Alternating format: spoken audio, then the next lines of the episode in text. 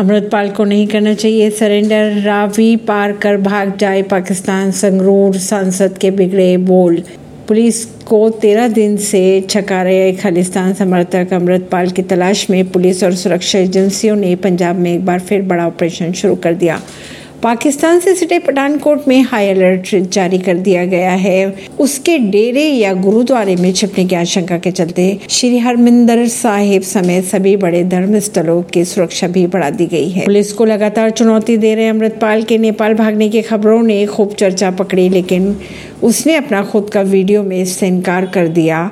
अब अमृतपाल से जुड़ा एक और बयान, चर्चा का विषय बना हुआ है। संगरूर के सांसद सिमरनजीत मान ने अमृतपाल को सलाह दी है कि वे रावी दरिया पार करके पाकिस्तान की ओर भाग जाए। मान का ये बयान ऐसे समय में आया जब अमृतपाल कह रहा है कि मैं पूरी तरह से आज़ाद हूँ भगौड़ा नहीं हूँ। गुरुवार को जारी एक वीडियो में उसने कहा कि जल्द ही संगत के सामने आऊँगा।